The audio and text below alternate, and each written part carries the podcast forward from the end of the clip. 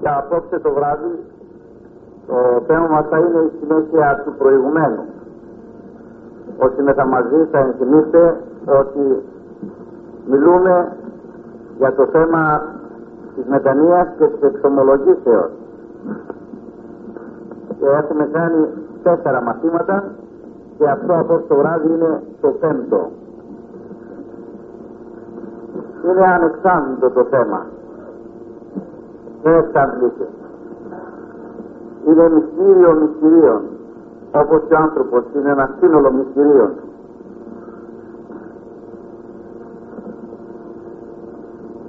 Παρότι είναι η πύλη για τις οποίες ο άνθρωπος εισέρχεται στη Βασιλεία των Ουρανών, ετούτοις πολλοί άνθρωποι δεν το έχουν προσέξει όσο πρέπει και δεν χρησιμοποιούν αυτό το κλειδί που τους έχει δώσει στα χέρια τους. Διότι η είσοδος στην Βασιλεία του Ουρανών εξαρτάται από εμάς αυτούς, από εμάς τους ιδίους. Εάν θελήσουμε να χρησιμοποιήσουμε την κλίδα αυτή που λέγεται μετάνοια εισερχόμεσα αμετανοησία μένουμε έξω. Στον Πέτρο έδωσε τα κλειδιά. Πάρε λέει τα κλειδιά τη Βασιλεία των Ουρανών το κλειδί της αυγής σου το έχει κρατήσει ο ίδιος όπως λέει στην Αποκάλυψη. Αυτός είναι ο έχει τα κλειδί της αυγής σου κατά συνέπεια υπάρχει στην γη ο τρόπος της εισόδου της Βασιλείας των Ουρανών. Και ο κάθε άνθρωπος ο οποίος δεν θα κάνει καλή χρήση αυτού του όπλου, αυτού του μέσου θα πρέπει να ισχύρει τον εαυτό του. Ουδής μετενόησε διότι μετενόησε. Όταν πάντες μετενόησαν διότι δεν μετενόησαν. Αυτό βέβαια γίνεται πέραν του τάφου. Εκεί μετανοεί ο άνθρωπος και εκεί βλέπει πόσο ωφελείται από τη μετάνοια την οποία χρησιμοποίησε στον κόσμο τούτο. Εάν πλησιάσει πολλούς ανθρώπους που θρησκεύουν, αλλά θρησκεύουν με τον τρόπο τους και σε ρωτήσει πώς είσαι από πνευματικό; Εξομολογήστε. Θα πάρει απάντηση ότι δεν αισθάνομαι τίποτα. Δεν νιώθω τίποτα. Είναι μια κατηγορία ανθρώπων. Η άλλη κατηγορία είναι εκείνη που λέει κάθε μέρα τα ίδια. Πάντοτε εξομολογημένοι, ουδέποτε μετανοημένοι. Αυτά που είπε στην προηγουμένη εξομολόγηση, τα ίδια λέει και τώρα. Τα ίδια θα πει και αύριο, τα ίδια λέει και 20-30 χρόνια στο πραγματικό, τα ίδια πράγματα λέει. Αν όχι θανάσιμα, γνωστά, εν πάση περιπτώσει, λέγει τα ίδια πράγματα. Οι περισσότεροι λοιπόν θα δώσουν την απάντηση δεν έχω τίποτα. Δεν κάναμε τίποτα. Δεν σκότωσα κανέναν, δεν έπαιξα κανέναν. Και στέκεται εκεί. Τώρα βέβαια όσοι προχώρησαν, όσοι διάβασαν, όσοι έφτασαν σε χέρια διακριτικού πνευματικού, όσοι έχουν σχέση με φωτισμένους και χαριτωμένους ανθρώπους του Θεού, είτε λαϊκοί είναι είτε κληρικοί, άρχισαν να αντιλαμβάνονται ότι είναι αμαρτωλοί και ότι καθημερινώς αμαρτάνουν και αν ήταν δυνατόν να έχουν τη ζέτη τους ένα πνευματικό. Να το χρησιμοποιούν ανά πάσα στιγμή. Διότι κάθε πτώση προϋποθέτει και μετάνοια, επιστροφή, ανάσταση. Όμως υπάρχει μεγάλη κατηγορία ανθρώπων οι οποίοι εκκλησιάζονται φυσικώς, εκκλησιάζονται με τον τρόπο τους, όποτε θέλουν και όταν θέλουν, πληρώνουν σε ορισμένα εποχά του έτους άρεση μετανία και εξομολογήσεως και ακολουθούν έναν δρόμο δικό του. Χωρίς παράδεισο ο δρόμος αυτός. Είναι μόνο με κόλαση. Μόνο ο δρόμος του Ευαγγελίου, ο δρόμος του Χριστού είναι αυτός ο οποίος έχει παράδεισο. Όλα τα άλλα συστήματα των ανθρώπων έχουν μόνο κόλαση. Όταν γίνεται σήμερα από μια ομιλία που θα πάει να κάνω πρωί-πρωί στο στρατό, συζήτησα με τον στρατιώτη που με έφερνε. Πρώτη φορά τον έβλεπα αυτόν. Πώς θα πας, του λέω, από, από θεοθρησκεία. Είχε μπροστά το αυτοκίνητό του τον Άγιο Νεκτάριο και τον Άγιο Γεώργιο. Λέγω, εσύ τον έβαλες αυτό ή ο διοικητής; Γιατί ήταν του διοικητού το αυτοκίνητο που με έφερε. Λέγει εγώ και δεν έβαλα. Τον γνωρίζεις; Αυτόν τον Άγιο πώς της βάζει εσύ τον γνωρίζεις, πού σε είσαι, είμαι από την Άρνη. Αυτόν τον γνωρίζεις τον Άγιο, ξέρεις τίποτα περί του Αγίου Νεκτάριου πώς εκεί; Όχι μου λέει, δεν έχω τόσα πολλά μου λέει με τη θρησκεία. Εν πάση περιπτώσει εξ αυτού έλαβα αφορμή. Του λέω πλησιάζεσαι, όχι μου λέει πλησιάζεσαι. Κοινωνείς, κοινωνώ. Εξομολογείσαι. Όχι μου λέει, δεν αισθάνομαι τίποτα να εξομολογηθώ. Μα αναμάρτητος και του λέω. Μόνο ο Θεός είναι αναμάρτητος. Όλοι οι άνθρωποι, άλλοι λίγο, άλλοι πολύ, άλλοι με το μάτι, άλλοι με τα αυτή, άλλοι με το χέρι, αμαρτάνομαι. Δεν σκότωσα μου λέει κανένα. Δεν έχω κλέψει κανένα μου λέει. Προσέξτε. Με τη σάρκα του λέω πώς θα πάει. Είσαι νέος. Απολύεσαι τον Απρίλιο. Πώς πας με της σάρκα. Το μάτι σου πώς πηγαίνει. Ε, αυτά μου λένε είναι συνηθισμένα πράγματα. Δεν είναι πράγματα που πρέπει να έρθουν στην εξομολόγηση. Καταλάβατε; Πατάτε.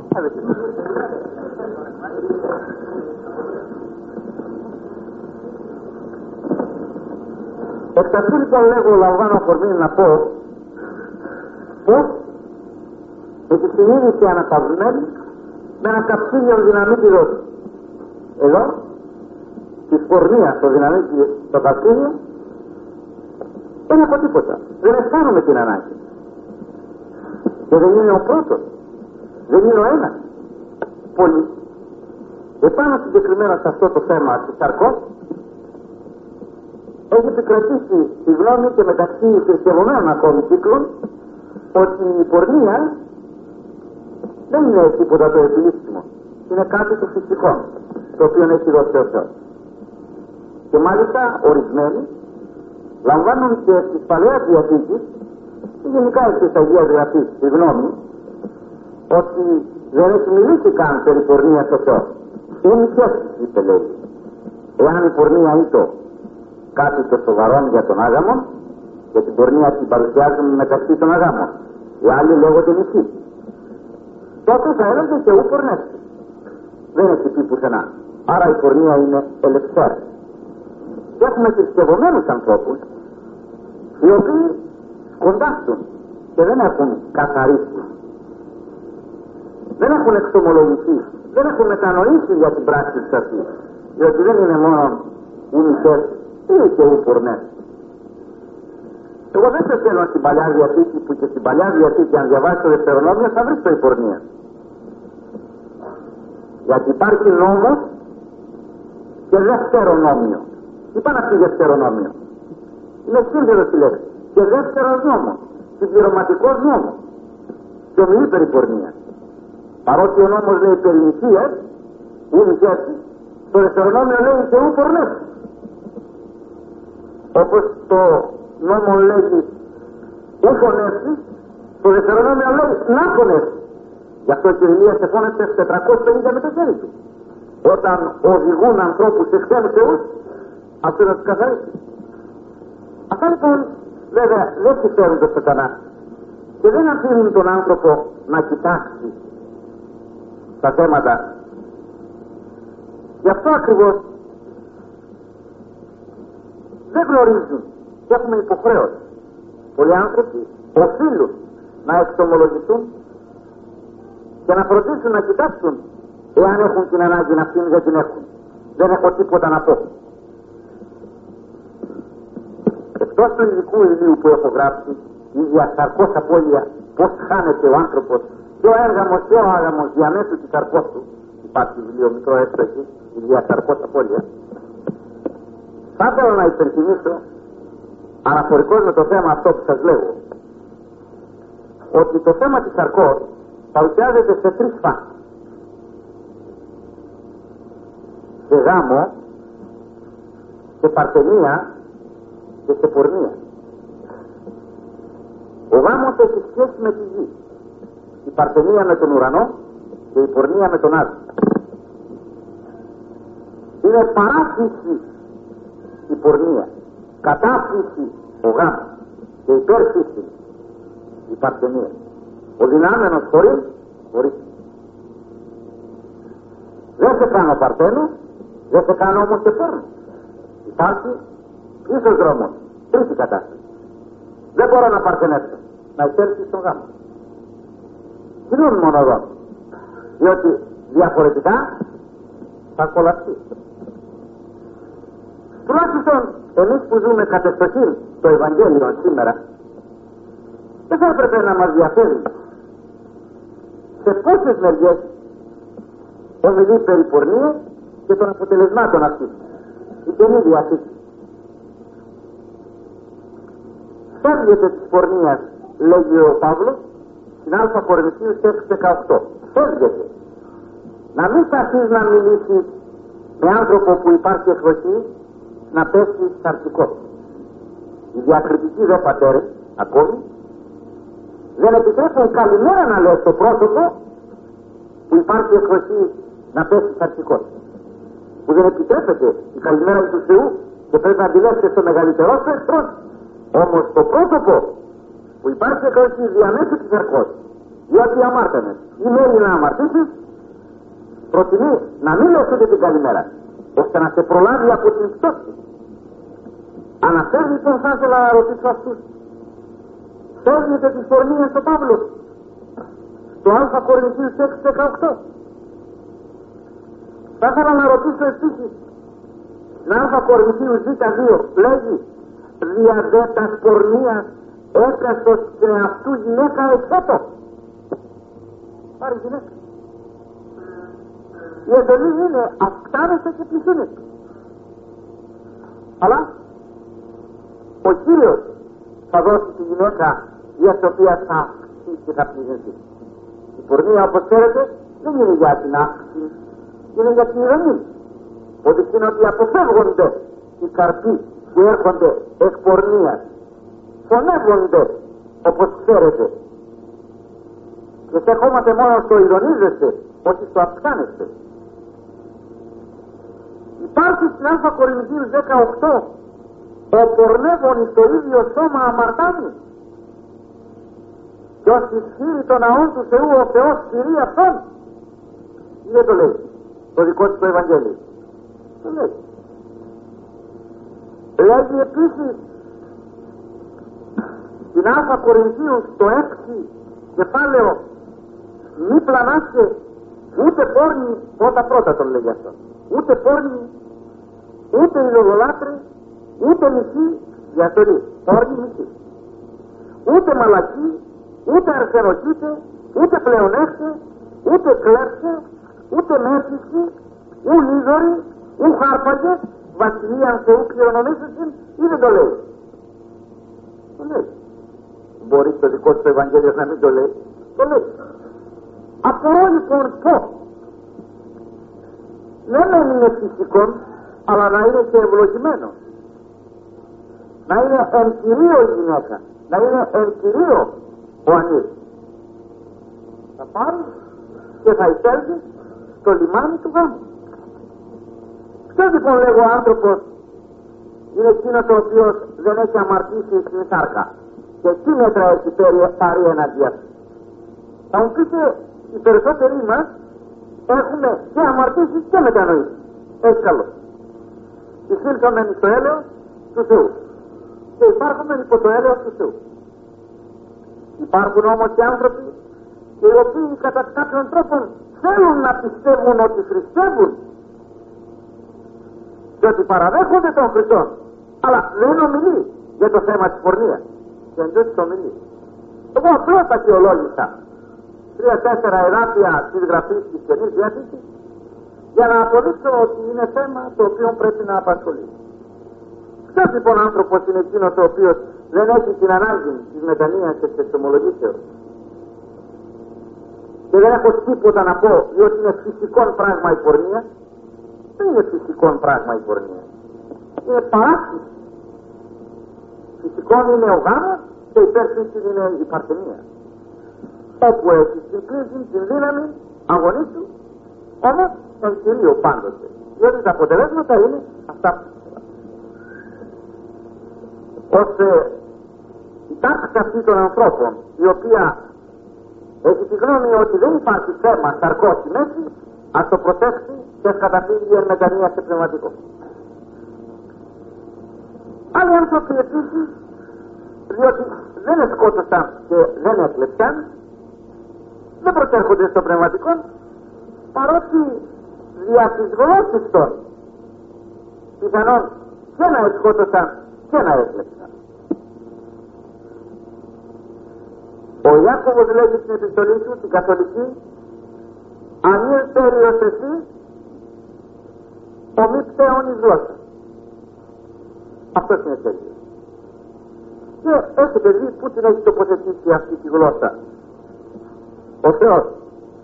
Είναι μεγάλο κακό η γλώσσα. Όπως και μεγάλο καλό. Κατανολογία χρησιμοποιήσεως που θα κάνουμε. Ο Σοκράτη, θα το μεταφέρω αυτό σε απλούστερο μέρος, ο Σοκράτης λέγει το εξής. Ο κατάλλαλος, αυτός που κατηγορεί, αυτός που κατακρίνει, αυτός που ομιλεί εναντίον κάποιου που δεν είναι παρόν, ο κατάλλαλος θανατώνει την τιμή του ανθρώπου και ο φωνές την ζωή. Αλλά επειδή η τιμή είναι ανωτέρα της ζωής, άρα η καταλαλιά είναι η αμαρτία ανωτέρα του φόνου. Δεν τον εξάπλωσες κάτω, του εκπήλωσες όμως τη τιμή του, την υπολοιπική του, την υπαρξή του, στον κόσμο, στην κοινωνία. Ποιος είναι καθαρός στη γλώσσα που δεν έχει ανάγκη του πνευματικού; Ή ποιος; Ή ποιος; Πηγαίνω στο πνευματικό μέσα στα άλλα που είπε είπε για αυτή τη γλώσσα. Ζητάω έρευνα από το Θεό. Είχε καλύτερα πολλές φορές να μην την είχα. Παρότι είναι αγαθόν διότι αυτή καθε αυτή η γλώσσα δεν φταίει. Η γλώσσα είναι όπως το χρήμα. Το χρησιμοποιείσαι επ' αγαθό, είναι αγαθό. Το χρησιμοποιείσαι επί κακό, είναι και κακό. Το ίδιο και η γλώσσα. Εδώ είναι να υμνεί τον Θεό, να δοξολογείς τον Θεό, να διηγείται τα θαυμάτια του Θεού. Όχι να βλασφημείς τον Θεό, ούτε να κατηγορεί και να κατακρίνει τον πλησίο. Καταναλογία της χρήσεως. Η γλώσσα αξιοποιείται ή όχι. Ο Μέγας Βασίλειος δε, ο οποίος δίνει των χαρακτηρισμών σε αυτή την αμαρτία πάνω στην κατάκριση και την καταλαλιά, λέγει το εξής. Καταλαλιά εσύ το, το κατά απόντος αδελφού λαλή. Σκοπό του διαβάλλουν αυτόν ή και αληθεύσει το λεγόμενος. Αν παραδεχτούμε ένας έκανε κάτι, επιλήψιμο, και το μεταφέρεις σε έναν άλλον, ο σκοπός που το μεταφέρεις δεν είναι αγαθός, είναι να σε αυτόν. Ότι αυτός επόρνευσε, αυτός σκότωσε το παιδί του, αυτός έσκυψε τον πατέρα του, αυτός κλέβει, αυτός κάνει. Δεν έχει άλλο σκοπό. Διότι αν είσαι αγαθός σκοπό θα το σκέπαζε. Δεν θα το παρουσίαζε. Για να το πολλαπλασιάζεις, σκοπός είναι να τον διακοντεύσει, να τον διαβάλει στα μάτια του άλλου. Για να ορισμένοι έχουν αμέσως έτοιμο να πούνε, ναι, συζητούμε, αλλά δεν λέμε κανένα ψέμα. Όταν θα έλεγε ψέμα, τότε θα ήσουν και συκοφάνη. Τώρα είσαι απλός διαβολές. Τώρα είσαι κατάραλος. Τώρα είσαι σε εκείνο το μη κρίνεται ή να μην κρυφτείτε. Και βγάλε την δοκόνε του οφθαλμού σου για να ειδήσει την οντοβιζήρα που είναι στο αλλού το μάτι. Εκεί είμαστε τώρα. Τώρα είμαστε στον Ευαγγελικό νόμο στο Ζ1. Εκεί είμαστε τώρα. Διαφορετικά θα είναι και κουφάντε ακόμη λέει ο Κύριος Γι' αυτό ας μάθουμε να προσέχουμε τη γλώσσα μας. Η γλώσσα εδώ για να εφαρμόζεται εκείνο που λέγει πάσα πνοή ενιστάτω τον Κύριο. Πάσα πνοή ενιστάτω τον Κύριο. Ένισχυσή μου τον Κύριο και πάντα τα εντός μου το Άγιον το όνομα αυτού. Για αυτή τη δουλειά έχει γίνει η γλώσσα και κατασχέσει των ανθρώπων και τα συναλλαγάς κλπ. Όχι να συζητήσει κάθε πρωί δεν ξέρω πόσες ώρες στο τηλέφωνο. Εις βάρος του άλλου, το τι έγινε τη νύχτα, το τι έμαθε, το τι άκουσε κλπ. Τότε αυτό το όργανο δεν το χρησιμοποιήσει παγατό και όπως πρέπει. Και είσαι μεταξύ των καταλάλων και είναι θέμα μετανία και εξομολογήσεως. Ο Δαβίδ ο οποίος γνώριζε την ολυθυρότητα της γλώσσα έλεγε Πού κύριε φυλακή το πνευματί μου και φύραν περιοχή του περταχύλι μου. Το στοματί μου, συγγνώμη. Και φύραν περιοχή περταχύλι μου, ναι. Βάλε μου φερμουάρ. Και όπως σας είπα γρηγορότερα, είδατε πού την έχει κλείσει μέσα από τα δόντια, ώστε να μπορεί να τη δάχνει ο άνθρωπος, να την κόψει, εάν πρόκειται να μιλήσει κάτι που δεν πρέπει να το μιλήσει, που πρέπει να το σκεπάσει. Και λέγω, ποιος είναι καθαρός από τη γλώσσα που δεν έχουμε την ανάγκη του πνευματικού. Ο Ιάννος Παθολόγος, ο Κυριός μας, βάλει το κουτάλι να δει τη γλώσσα μας. Ποιος είναι καθαρός απορρίπτου. Ποιος είναι που δεν έχει κατηγορήσει, δεν έχει καταραλύσει με τη λογική του. Και νομίζω ότι προσφέρει θελησία. Πόσοι δεν έχουν κατασπαράσει παπάδες, δεσποτάδες, πατριάρχηδες, μοναχούς, μοναχές, άλλοι, κοπέλες κλπ. Πόσοι. Ποιος είναι καθαρός απορρίπτου. Και εν δεν έχει εκτομολογηθεί ποτέ. Γιατί έχει γνώμη ότι μπορεί να ομιλεί. Και ξέρετε, και κατά αυτά και γρηγορότερα και δεν ξέρω και με στο μέλλον τι μα επιφυλάσσει. Τι, τι, πού παρασύρεται ο άνθρωπος από τη γλώσσα. Και εν δεν φτάνει. Και όχι μόνο δεν φτάνει, αλλά δεν υπάρχει και πρόθεση. Έφτασε με την και εξομολογήσει να κοπεί, να δάκρυται η γλώσσα, να μην λέει τίποτα. Είναι το γλυκότερο πράγμα, λέει ο Άγιος Γρηγόριος, ο Ναζιαντινός, το να κατηγορεί άνθρωπο. Το γλυκότερο πράγμα. Γι' αυτό ορισμένοι ή κατηγορούν ή συμμετάσχουν στην κατηγορία. Δεν κατηγορούν αυτοί, αλλά ακούνε άλλον που κατηγορεί. Ο Μέγας Βασίλειος λέγει ότι είναι εξίσου υπεύθυνο αυτός που κάθεται και ακούει κατηγορία απόντος αδελφούς. Διότι δεν έχουμε το θάρρος να το πούμε μπροστά. Αν είχαμε το θάρρος να το πούμε μπροστά, θα είμαστε σύμφωνοι με το Ευαγγέλιο. Πήγαινε να πεις μεταξύ σου και αυτού μόνος. Αλλά πίσω και όταν παρουσιαστεί κάτι κλπ. ή μάθει τίποτα και σημαντική στο λόγο και όχι κάνουμε και δεν ξέρω τι μεταρχόμεθα να πούμε ότι δεν είπαμε τίποτα εμείς. Ή όταν φύγουμε ότι είπαμε μεταξύ μας. Ναι, τα έβαλες στο τρίπλο το σταμί και τώρα λες μεταξύ μας να μείνουν. Αν ήταν μεταξύ μας, να μένει μεταξύ σου και να μην μου τα λέει σε μένα. Άρα μου τα να τα πω. Και ασφαλώς δεν υπάρχει πιο ρευστό πράγμα από το να λέει τον άλλον να κρατήσει κάτι το μυστικό ουδέν λέγει ούτως ειδή. Δεν υπάρχει τόσο γλυκό, ουδέν. Τις ανθρώπους ως το κατακρίνουν τα αλότρια. Να κάθεστε να συζητεί για θέματα ξένα. Άλλωστε, αν θα σκέφτεται ο άνθρωπος εκείνο που λέγει ο αναμάρτητος πρώτος επαστής των λίτων βαλέτων δεν θα έλεγε πολλά πράγματα και η γλώσσα του θα ήταν κατά κάποιον τρόπο συμμαζεμένη. Και δεν βρισκόμαστε σε ανάγκη ούτε εκτεθειμένοι να είναι τα έναντι της δικαιοσύνης του Θεού, ούτε να βρισκόμαστε τόσες φορές στην ανάγκη να προσβαλόμεθα για αυτή τη γλώσσα, για ένα δαχτυλάκι δέρμα που υπάρχει μέσα στο στόμα μας. Ένα πατήρ τη εκκλησία που δεν ξέρω ποιος φτάνει στο σημείο να λέγει το εξής. Συμφέρηση πίνιν και τρώγιν κρέας και μη κατευθύν εν καταλαλιά σάρκας αδελφών. Δηλαδή αν είναι δυνατόν να το χαρακτηρίσω. Είναι πληθερότερο τη Μεγάλη Παρασκευή θα λέγαμε. Να φας κρέας άνθρωπε και να πιείς ίνων παρά να φας σάρκες ανθρώπου ξένου απόντος αδελφούς. Γι' αυτό μέσα στα πνευματικά ή πνευματικοί έπρεπε να βάζουν και την ισχύα της γλώσσας. Θα φας παιδί μου λάδι την Παρασκευή, αλλά δεν θα μιλήσει. Αν θα μιλήσει δεν έχει αισιονία. Θα φας την Παρασκευή, αλλά δεν θα μιλήσει. Νηστεία στη γλώσσα. Θα είχαμε προλάβει πολλά πράγματα. Εν όμως δεν έχουν προληφθεί, διότι και οι ίδιοι ομιλούν και πολλά λέγουν και περιτά λέγουν.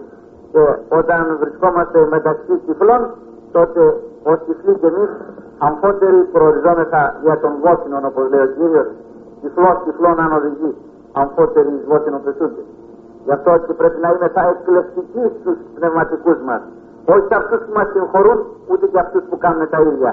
Αλλά σε διακριτικούς πνευματικούς, έστω και αν είναι σκληροί πολλές φορές και με αυστηρά στηρώσει, για να μας φέρουν στο σωστό δρόμο. Διότι όπως ο ιατρός ο καλός δεν ενδίδει στα αδυναμία του ασθενούς. Αν γιατρέ μου έτσι, όχι έτσι. Αυτό πρέπει να κοπεί και να πεταχτεί στο σκύλο, να πεταχτεί στο καμίνι για να γίνει καλά και δεχόμεθα των ακροτηριασμών για να γλιτώσουμε το υπόλοιπο, έτσι ακριβώς πρέπει να βρισκόμεθα και μεταξύ, όπως σας είπα, πραγματικών πνευματικών που έχουν τη διάκριση, που διαβάζουν πνευματικά βιβλία, που ζουν τη ζωή για να μπορέσουν να μας οδηγήσουν σωστά. Ένα άλλο θέμα το οποίο πάλι θα μπορούσε να μας φέρει ενόχους το ότι είμαστε μακριά της μετανοίας της εξομολογήσεως και ότι έχουμε ανάγκη είναι το θέμα του εκκλησιασμού. Δεν ξέρω αν γνωρίζετε ότι υπάρχει κανόν γυμνόδου που λέγει όταν ο άνθρωπος δεν εκκλησιαστεί τρεις Κυριακές να απορρίζεται. Υπάρχουν άνθρωποι λόγω εργασιών που και με ελαφράντη συνείδηση δεν βρίσκουν τρόπο να εκκλησιαστούν. Και υπάρχουν και άνθρωποι που δεν έχουν ευλόγους αιτίας να εκκλησιαστούν και δεν εκκλησιάζονται.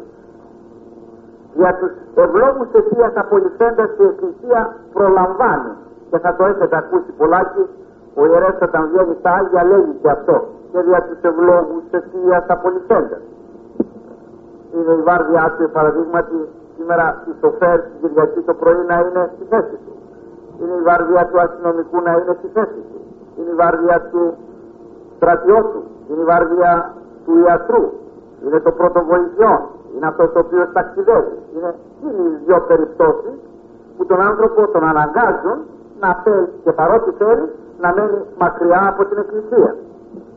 Τον συμπεριλαμβάνει και αυτόν η ευχή του Θεού και τον βρίσκει εκεί του Αγίου Νεκταρίου θα βρείτε ένα παράπονο μιας μοναχής η οποία το διακονημά της ήταν να δώσει τα πρόβατα και τις κατήσεις της μονής. Και αυτό γινόταν αιτία να μην προλαμβάνει να πηγαίνει στις ακολουθίες όλες και παρεπονέσει τον Άγιο Νεκτάριο του λέει σεβασμιότατε δεν είμαι εγώ άνθρωπος δεν έχω ψυχή. Γιατί; Να μην είμαι κι εγώ στην εκκλησία. Το σταθίδι μου μένει λέει στενόν. Και ξέρετε ποια είναι η απάντηση. Όχι παιδί μου λέει. Εν ονόματι σημείου σου λέγω. Εγώ καθημερινό σημειάζω τον αγγελό σου όταν εσύ δεν είσαι στο γραφείο σου. Σημειάζω τον αγγελό σου όταν εσύ δεν είσαι στο σταθίδι σου. Αλλά είναι για διακονία. Είναι με ευλογία φέρνει το πρωί και λέει ευλόγησον και βγαίνει, έρχεται το βράδυ και λέει ευλόγησον. Είναι ο τραπεζοκόμος σε παραδείγματι. Θα πάει να διακονήσει στην τράπεζα, ναι, να ετοιμάσει να έρθουν οι πατέρες να φάνε. Όπως καλή ώρα είναι στο Άγιο Νόρο. Στο Άγιο Νόρο η τράπεζα είναι στο 8 το πρωί. Αυτοί αρχίζουν τώρα κοιμούνται. Θα σκοτούν στη μία μέχρι το 8 το πρωί, 7 ώρες κάθε βράδυ όλο το χρόνο έχουν ακολουθία. Θα τελειώσει η ακολουθία, εδώ θα περάσουν στην τράπεζα την ηλική. Ε, ο τραπεζοκόμος δεν θα καθίσει μετά το άξιο εσύ και λοιπά θα φύγει. σω και γρηγορότερα να πάει να προλάβει. Κατά αναλογία, πόσα έχει να ετοιμάσει σερβίσια. 10, 20, 30, 50, 80, 100 κλπ. Και ξέρετε τι λέγεται; Ένας τραπεζοκόμος γελαστής από τον πονηρό, επειδή και πήρε από τον γέροντα ευλογία ότι δίθεν θέλει να πάει στο διακόνημα. Και δεν έφυγε, πήγε πιο πίσω στην εκκλησία, εκεί δεν έχουν ηλεκτρικά κλπ και κάθισε, του άρεσε, αχ να μην χάσω αυτή τη στιγμή και τα διάστα, εγώ να πάω για τράπεζα ηλική και μέσα εδώ τώρα να είναι πνευματικά να ακούγονται τόσα πράγματα. Είναι όλα στο πονηρό, διότι είναι υπακοή η χάρη. Και έπειτα όταν έφεγε πλέον και έφτασαν στο, στο κοινωνικό, έτρεξε γρήγορα να πάει να διακριμάσει, μόλις άνοιξε την πόρτα, βλέπει τραπεζαρία ετοιμασμένη και μια κυρία με μαύρα έβαζε το τελευταίο σερβίσιο. Και γυρίζει και τον βλέπει και του λέει Τρόμαξε αυτός. Τι τρομάζει, του λέει. Όταν δεν καταδέχτηκες να έρθει να ετοιμάσεις να πάνε οι πατέρες, ήρθα εγώ. Γιατί έτσι σου είπε ο μισόκαλος. Έτσι δεν συμβούλευσε να μην έρθεις εδώ. Το θεωρούσε για διαφορετικό πράγμα, ότι δεν είναι μέσα στη διακονία αυτό. Άλλο το να μπορώ να πάω και άλλο το δεν μπορώ. Κάθουμε του ασθενούς πατέρα το κεφάλι επάνω. Κάθουμε στη λεχό δίπλα. Κάθουμε στο ασθενικό παιδί. Κάθουμε στον παράλυτο. Σκαντάρω τον άλλον ή την άλλη να πάει κι αυτή. Άλλο το ένα, άλλο το άλλο. Πλένω, μαγειρεύω, κάνω, φτιάχνω την ώρα της λειτουργίας εφόσον μπορώ να μην το κάνω. Μπορώ να είμαι στο σπίτι εξαιτία ανάγκης, αλλά ο νους μου να είναι στην εκκλησία. Διαφέρει το ένα από το άλλο. Πολλοί έχουν τη γνώμη, χτυπάει ο παπάς, άκον και χτυπάει. Χτυπάει ο παπάς και έτσι είναι. Είναι το τάλαντο εκείνο που λέγεται ότι χτύπησε ο Νόε και υπήρχαν τα κυρία μέσα, οι συγκεκριτών και εσώπησαν. Αυτό είναι. Κυρία είναι θα και εμείς και έχουμε την ανάγκη να εισέλθουμε οι συγκεκριτών συγκεκριτών στην οεράν αυτή, στην Ορθόδοξη Εκκλησία, όταν χτυπάει τον εξωτερικό ο παπάς, όταν χτυπάει τον όρθρο παπάς, όταν χτυπάει εκεί πέρα. Είμαστε υποχρεωμένοι να εισέλθουμε και να καλημερίσουμε. Θα διαβάσετε ένα βιβλίο που κυκλοφορεί κατά αυτά Όσιος Παρθένιος Οσίος λέγεται αυτός. Θα δείτε το εξής. Μία κυρία Ευστεβή, η οποία εκτιμούσε το γέροντα, σκέφτηκε καθήν ώρα γινόταν λειτουργία να του φτιάξει λίγα μακαρόνια, ώστε όταν και αυτός τελειώσει το γέρον μόνο τρίτο να βρει ένα πιάτο ζεστό φαγητό. Και πράγματι του το παρέδωσε, του το έδωσε στο τέλος το πιάτο αυτά τα μακαρόνια. Και είπε γέροντας του έφερα, λέγει, ναι, μου έφερε λίγα σκουλικάκια. Αυτή μακαρονάκια λέει του έφερσα. Λέει σκουλικάκια μου έφερε. Και το ανοίγουν μέσα και ήταν σκουλίκια. Αυτά είναι μαγειρεμένα λέει την ώρα που λειτουργούσα εγώ. Και εσύ έπαιρνα στην εκκλησία και να μου μαγειρεύει εμένα. Ε, διάκριση. Όλα είναι κατηραμένα από τη στιγμή που θα χτυπήσει η καμπάνα. Όλα είναι κατηραμένα. Και αν ήταν δυνατόν να νεκρώνονται τα πάντα και ο κόσμος να γυρίζει στην εκκλησία. Διαβάσετε αν θέλετε επάνω σε αυτό για να βρείτε το βάθος των αμαρτιών. Το βίο του Οσίου Σεραφείμ της Δομβούς εορτάζει νομίζω στις 6 Μαΐου την ημέρα που εορτάζει και ο Πολύαθλος Θεός. Αυτός είχε δώσει ειδική εντολή. το άλλωστε ένα παιδί σαν τον Άγιο Νικόλαο. Δεν έπιανε το σφύρο της μητέρας Τετάρτη και Παρασκευή να φάει γάλα, πριν πέσει ο ήλιος. Είχε δώσει εντολή στους μοναχούς να μην εργάζονται καμία εργασία. Οτιδήποτε και αν συνέβαινε, οτιδήποτε δύσκολο κι αν ήταν να τα εγκαταλείπουν όταν χτυπούσε ο εσπερινός, κάτι εξοχήν ο εσπερινός του Σαββάτου του βράδυ. Ευρισκόμενοι οι μοναχοί σε ένα χωράφι μακριά που έφερνε, τους έμενε ένα κομμάτι μισό στρέμμα περίπου και σκέφτηκαν. Ναι, χτύπησε ο εσπερινός, αλλά πού να ξαναρθούμε τη Δευτέρα για μισό στρέμμα στο χωράφι αυτό; Α κάτσουμε να το στείλουμε, ας κάνουμε μια οικονομία και τη Δευτέρα να πάμε σε άλλο μέρος, σε άλλα χωράφια. Πράγματι αυτό έκαναν. Όταν πήγανε όμως το βράδυ κάτω, τους ερώτησε γιατί άργησαν και δεν ήρθαν στον εξωτερικό. Λέει αυτό και αυτό γέροντα έγινε. Μα εγώ τι εντολή σας έχω δώσει. Δεν σας είπα ότι κάθε τι το οποίο γίνεται μέσα στην ακολουθία, την ώρα της ακολουθίας είναι κατηραμένο. Κακό σε κάμα. Να μην επαναληφθεί. Αύριο το πρωί, μετά την εκκλησία, να πάρει ένας ένα μουλάρι και να πάει τώρα που θυμάται να βάλει σύνορα, να βάλει λιθάρια, να χωρίσει το χωράφι αυτό εκείνο που έχει πάρει μετά τον εσωτερινό. Πήγανε πράγματι και έβαλαν και χώρισε αυτό. Όταν ήρθε το φέρος, τον Ιούνιο που θερίζουν, επήγε και ο γέροντας εκεί όταν πρόκειται να θερίσουν αυτό. Λέγει, βάλτε φωτιά σε αυτό το κομμάτι το οποίο ευπάρει μετά τον εσωτερινό. Δεν πρέπει αυτό το κατηραμένο να μπει μαζί με το ευλογημένο. Φωτιά να βάλουμε Τώρα το καλοκαίρι δεν θα μείνει τίποτα. Θα φτάσει δεν ξέρω πού η φωτιά. Βάλτε φωτιά σε αυτό. Μα θα καεί και το άλλο γέροντα. Ακούτε τι σας λέγω. Δεν έβαζε λοιπόν, δεν τολμούσε κανείς να ανοίξει σπίρτο. Παίρνει ο γέρος στα σπίρτα και βάζει φωτιά σε εκείνο το κομμάτι. Το κομμάτι αυτό εκάει. Σαν ένας άνθρωπος να το οδηγούσε και εφόσον εκάει το τρίγωνο αυτό μέρος που είναι το υπόλοιπο, έσβησε παρότι το δίπλα ή το ξηρόν και παρότι απ' έξω υπήρχαν θάμνοι που έπρεπε η φωτιά να φτάσει στον όλικο. Και τούτη και κάνει και μόνο αυτό. Και με αυτό απέδειξε ότι ο Θεός συμφωνεί στη γνώμη του γέροντος. Και σήμερα περνούμε από εκεί, περνάει ο δρόμος που πηγαίνει για τη μονή, όσο έχετε αξιώσει και έχετε πάει, έχει και το άβατον μάλιστα η μονή αυτή. λέμε από το χωράφι του καλογέρου έτσι λέγεται εκεί που έγινε το θαύμα μένει μέσα σήμερα Εντός της λέγω υπάρχουν άνθρωποι οι οποίοι ελαφρά τη συνειδήσει, είμαι κουρασμένος, ε, έχω να πάω αλλού, μια Κυριακή μου μένει και μένα και τόσα φασαρία γίνεται και μεταξύ παιδιών και μεγάλων και δεν εκκλησιαζόμεθα. Δεν είναι αυτό θέμα λοιπόν προς εξομολόγηση, δεν είναι θέμα μετανία. Δεν πρέπει να ζητήσουμε συγγνώμη από το Θεό και τον προσβάλλουμε, διότι όταν βάλει ο ιερέας ευλογητός αμέσως παρόν ο Κύριος, η Θεοτόκος, άγγελοι, αρχάγγελοι, ο Κύριος Ναού και εμείς οι Κύριοι λείπουμε σε διάφορες εργασίες και τα αυτά. Δεν είναι θέμα μετανοίας. Για διαβάστε ένα βιβλίο μικρό που έχω γράψει δια τους ασεβούντας λαϊκούς και κληρικούς. Να είτε τι λέει ο Κύριος Χρυσόστομος εκεί μέσα, τι έβλεπε όταν έβαζε ευλογητό στο Θεό το πρωί. Πώς έβλεπε τους αγγέλους και κατέβαιναν. Για διαβάστε το βιαράκι αυτό το μικρό να είτε.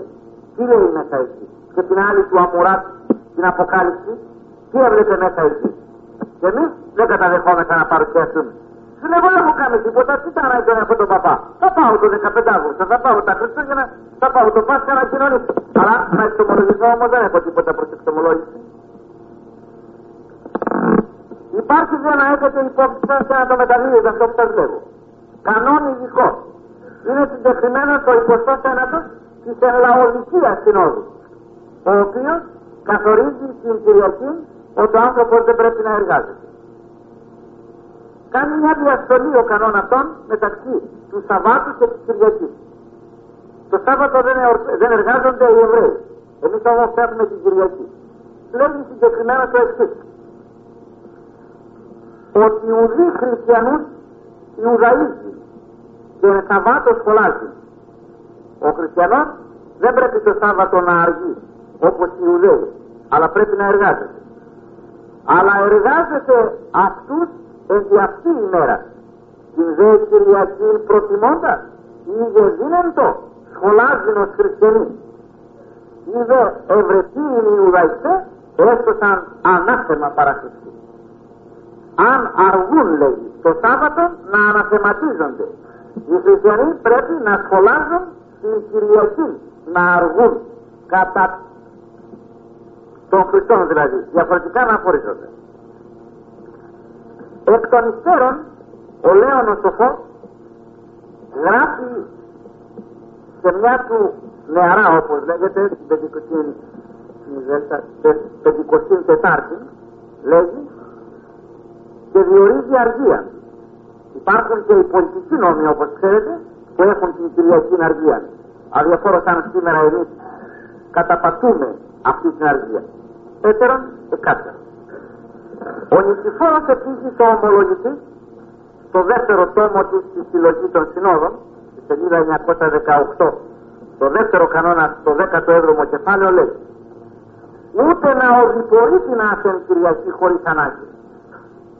Κυριακή ούτε να περπατάει ο άνθρωπος καθόλου αν είναι δυνατόν χωρίς ανάγκη. Αν υπάρχει ανάγκη αυτά που βγαίνουμε εμείς έξω για τουρισμό βγαίνουμε έξω για βόλτα κλπ. Από το Σάββατο βράδυ και γυρίζουν Δευτέρα είναι πολύ κατηραμένα από τον ουρανό. Κυριακή είναι αργία, πνευματική ημέρα.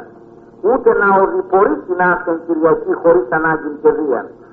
Ούτε την αργία, αργία της Κυριακής να τη μεταχειριζόμεθα και των άλλων εορτών εις μέσα, εις τέχνια, τραγούδια, εις ταραχά.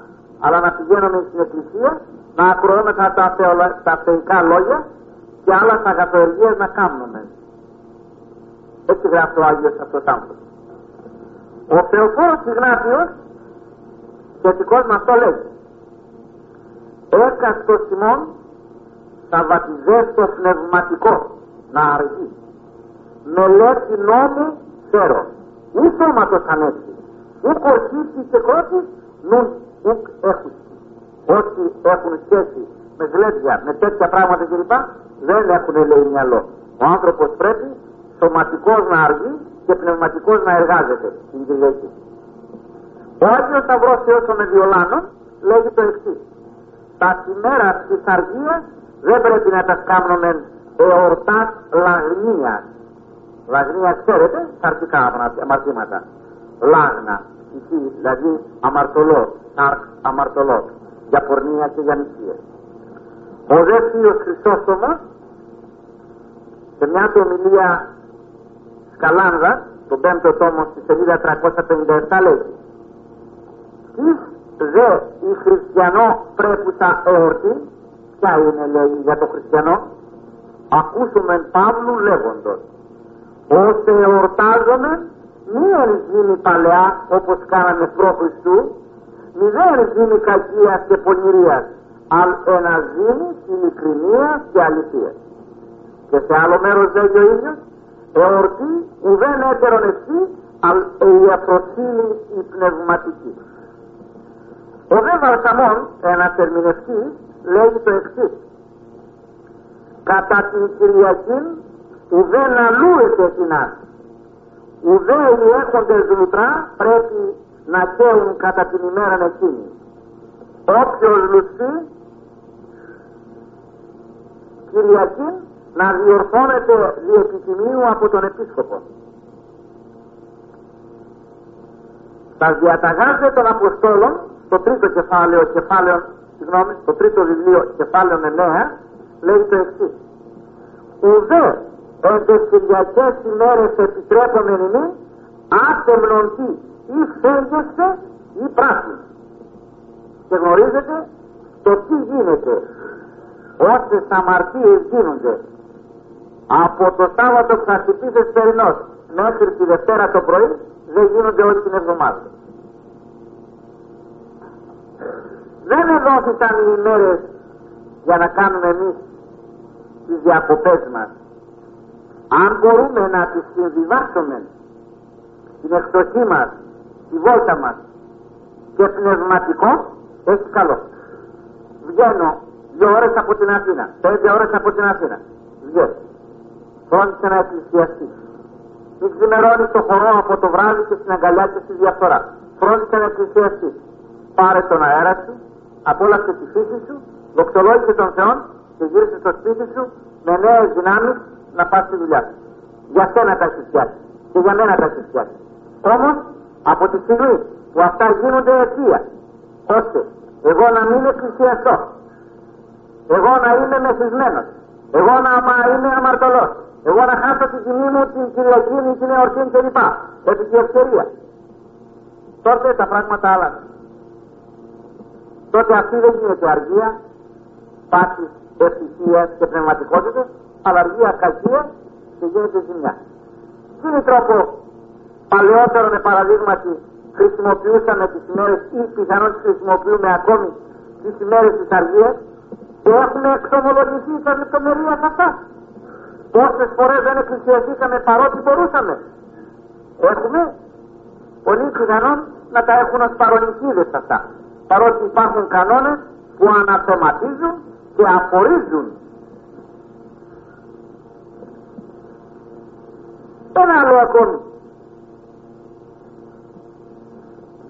Οι άνθρωποι οι οποίοι δεν εκτομολογούνται. Γιατί δεν εκτομολογούνται. Ο Σαραμάρτης. Ότι δεν έχουν την ανάγκη. Δεν αισθάνονται την ανάγκη. Γιατί για να πάω στο μπακάλι πρέπει να έχω την ανάγκη κάτι να ψωνίσω. Να πάω στον κουρέα πρέπει να έχω την ανάγκη να κουριστώ. Στο υποδηματοποιό να μου φτιάξει τα υποδήματα, στο δίατρο να μου κάνει το δότη. Εγώ δεν έχω τέτοιε ανάγκε. Και εντό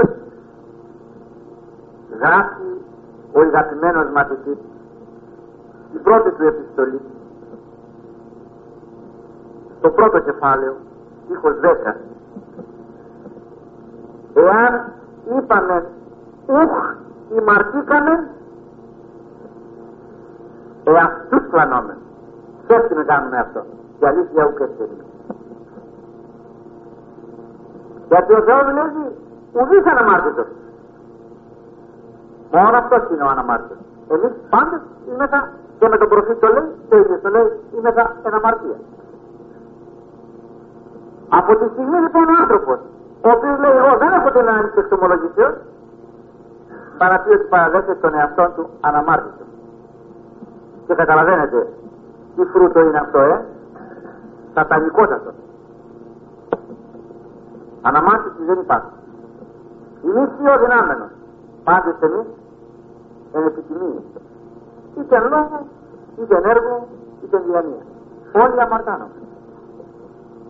Ας το σκεφτεί ο καθένας αυτός. Είμαστε τόσο αναμάρτητοι. Ούτε στο μάτι, ούτε στο χέρι, ούτε στο λόγο, ούτε στη τάρκα, ούτε, ούτε, ούτε. Δεν αμαρτάνομαι. Ας το προσέξει ο καθένας. Υπάρχουν τώρα, όπως βλέπω εδώ από τα χαρτιά μου, και άλλες λεπτομέρειες.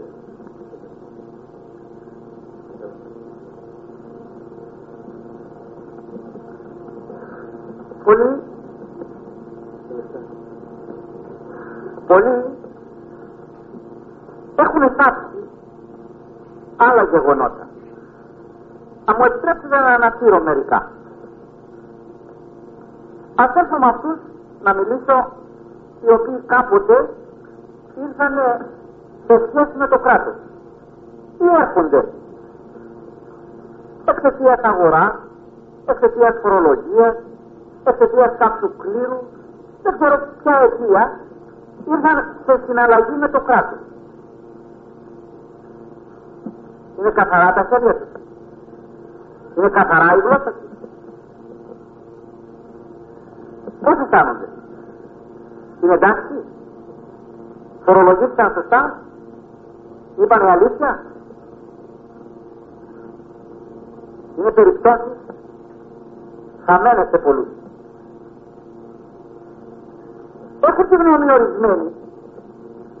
Μη προσέχονται βέβαια, όχι από κακία. Ότι αυτό είναι κράτος. Αυτό είναι οργανισμός. Άλλος είναι ξέρω εγώ εργοστάσιο. Όταν ο Θεός είπε μη κλέψεις, δεν είπε μη κλέψεις μικρόν, μεγάλους κλέβες. Είπε μη κλέψεις. Πάμε λοιπόν σε αυτή τη σχέση το ου κλέψεις, είναι όλα αυτά τα πράγματα. Είτε κράτος είναι αυτό που κλέβει, είτε οργανισμός είναι αυτό που κλέβει, και φορεία είναι, και κλινική είναι, εργοστάσιο είναι, και νοσοκομείο είναι, δεν ξέρω τι είναι, είτε κομπλησής είναι, είτε στόχος είναι, είτε κλέφτης, είναι κλέφτης. Υπάρχει λοιπόν, υπάρχει λοιπόν μια τάξη ανθρώπων η οποία έχει δεσοληψίε στα θέματα αυτά. Μα ξέρεις, δεν ξέρω τίποτα. Θα τα λάβεις υπόψη. Ό,τι κι αν μου πεις, δεν υπάρχει δικαιολογία. Θα λάβεις υπόψη. Αν ξέρεις αγορά θα κάτσει και το βάλα λιγότερο. Μα, το βάλα λιγότερο. Τι έγινε τώρα; Τι έγινε τώρα, το βάλες λιγότερο. Ήρθαν, το εξετίμησαν και το βάλαν περισσότερο. Αυτό το λάβει υπόψη προκαταβολικό. Ότι έχει να κάνεις με έναν συνήθιστο συνεταίρο. Με έναν άδικο, θέλεις έτσι. Θα το λάβει υπόψη. Δεν θα συγχωρεί ο Θεός. Εάν δεν το τακτοποιήσεις.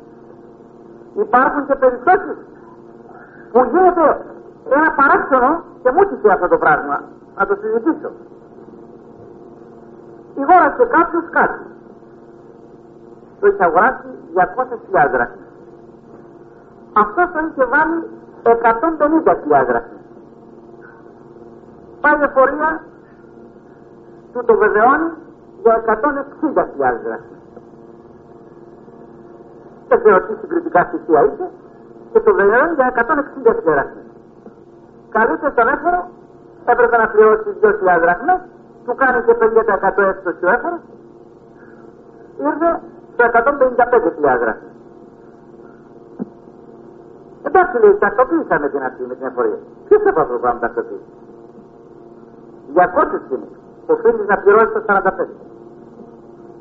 45 επί 13, 4, 13, 52, 6 αγραφές. Τι να πάρεις χαρτόσημα 6 αγραφές και να τα στείλεις. Αυτά τα οφείλεις. Τελικά. Δεν τα λες ότι θέλεις εσύ. Αυτά τα οφείλεις. Αυτά θα πάνε να πάρεις χαρτόσημα και να τα στήσεις. Ούτε σε φτωχό θα τα δώσεις, ούτε στο γέλιο θα φτιάξεις, ούτε εικόνα, ούτε τίποτα. Αυτά τα οφείλει το κράτος. Θα τα πάρει να τα στήσει να τα δώσει πια. Ξέρετε πόσα τέτοια πράγματα υπάρχουν. Ξέρετε. Ε; Ένα μήνα να καθίσω εδώ να μιλάω, θα ξεσκεπάσω από κάτω καταστάσεις. Ξέρετε πόσοι άνθρωποι έχουν κάνει κομπίνες και έχουν πάρει συντάξεις; Όχι δεν δικαιολογημένες. Και κλέβουν συνεχώς και έρχονται μέσα και σου λέει αρρώστε δεν ματάστε ποτέ. Ούτε θα καθίσει. Τα κλεμμένα πάνε εκεί πέρα. Εκεί να του έχεις φέρει μέσα εδώ 500, 1000, 2000, ξέρω εγώ πόσα κλπ. Ούτε κακό κι αυτό. Κάτι. Έχει ανάγκη ο Θεός να κλέψει για να σε ζήσει. Δεν έχει τρόπο να σε ζήσει ο Θεός. Έχει τρόπο να ζήσει ο Θεός. Και εσείς πόσοι άνθρωποι δεν έχουν πάρει και έχουν πει ψέματα για να δικαιολογήσουν να βγει μια σύνταξη ενός άλλου. Όταν πάνω σε ψέμα στηρίζεται δικαιοσύνη του Θεού. Πώς στηρίζεται. Ο Θεός δεν έχει δύναμη να τα υπουλώσει όλα. Θέλει βοήθεια από εμάς. Θεού θέλοντος οι κυρίες επιτρέπονται έχουμε εδώ ή Θεού θέλοντος οι κυρίοι πάνε στην άκρη. Ξέρετε πόσες τέτοιες περιπτώσεις υπάρχουνε; Μα δεν ξέρω, εγώ δεν σκότωνα δεν έκανα, δεν έχω κλέψει κανένα. Είναι μια σειρά επιχειρημάτων που δεν με παίρνει ώρα. Επιτρέψτε μου να συνεχίσω στο άλλο θέμα. Ό,τι είπαμε απόψε, ας τα ευλογήσει ο Θεός.